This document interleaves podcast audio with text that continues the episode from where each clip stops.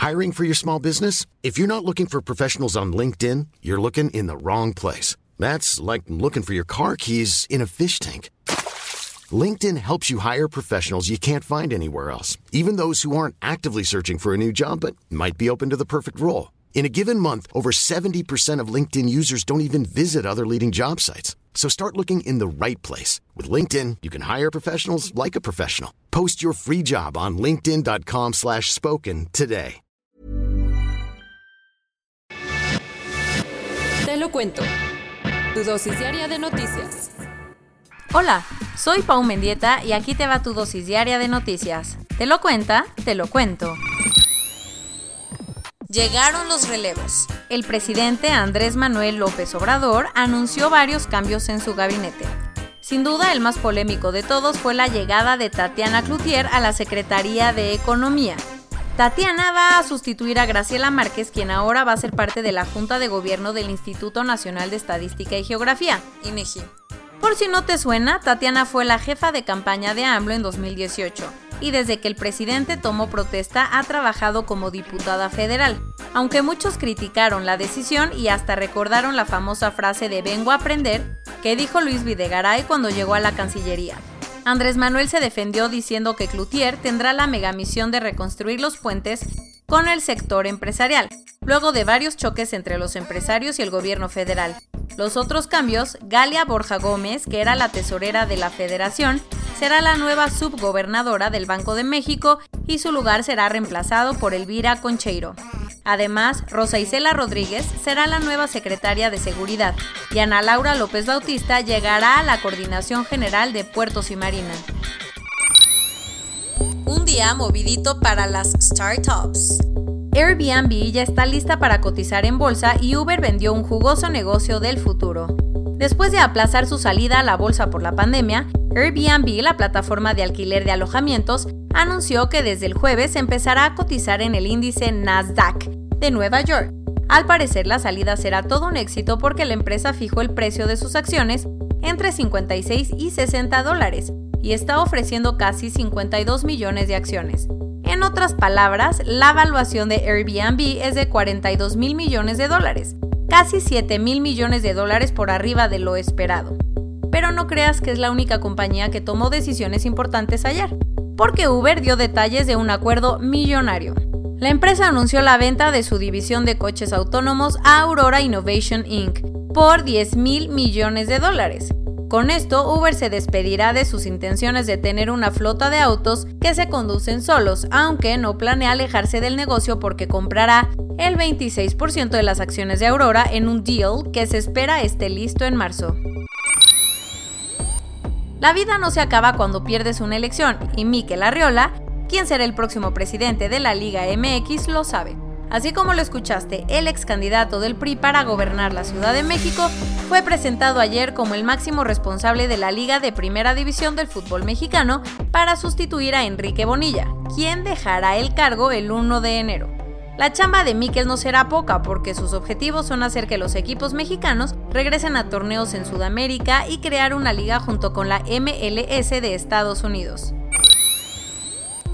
La edición 2020 de la Feria Internacional del Libro de Guadalajara terminó ayer y aunque tuvo que ser de forma completamente digital, los resultados fueron bastante buenos. Raúl Padilla, presidente de la FIL, informó que hubo 21 millones de asistentes de más de 46 países que escucharon las más de 448 horas de programación que se transmitieron por los distintos canales digitales de la feria. La mala noticia es que tuvieron un déficit de 24 millones de pesos, pero esperan recuperarlos en las próximas dos ediciones que si todo sale bien, volverán a ser presenciales.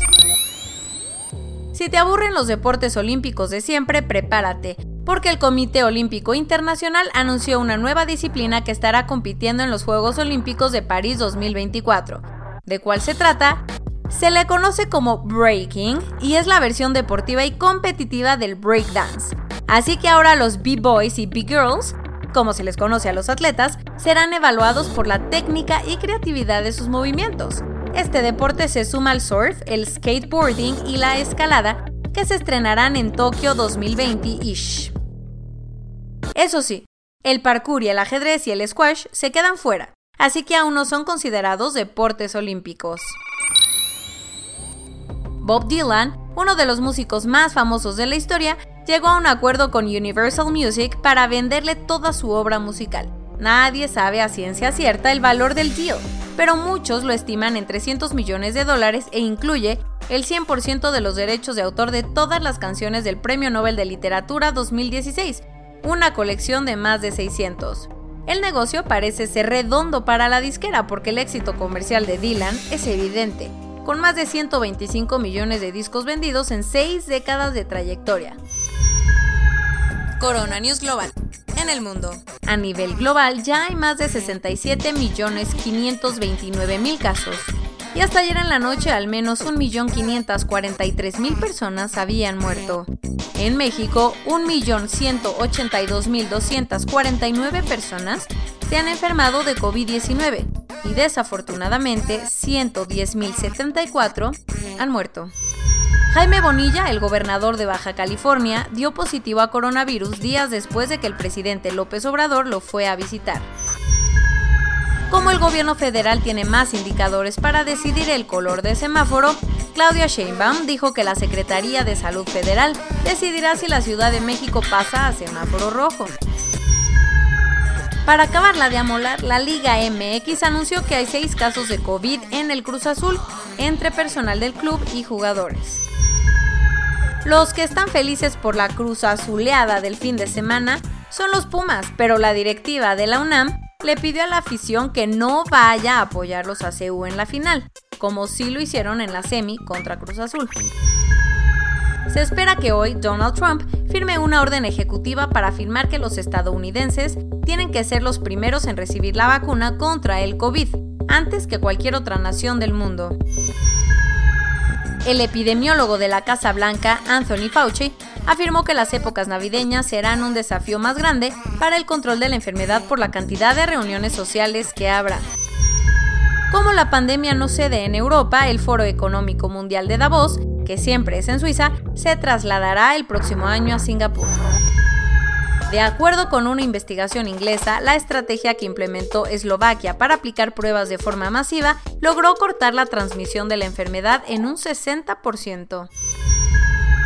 Y esto es todo por hoy. Nos vemos mañana con tu nueva dosis de noticias. Pau Mendieta se despide.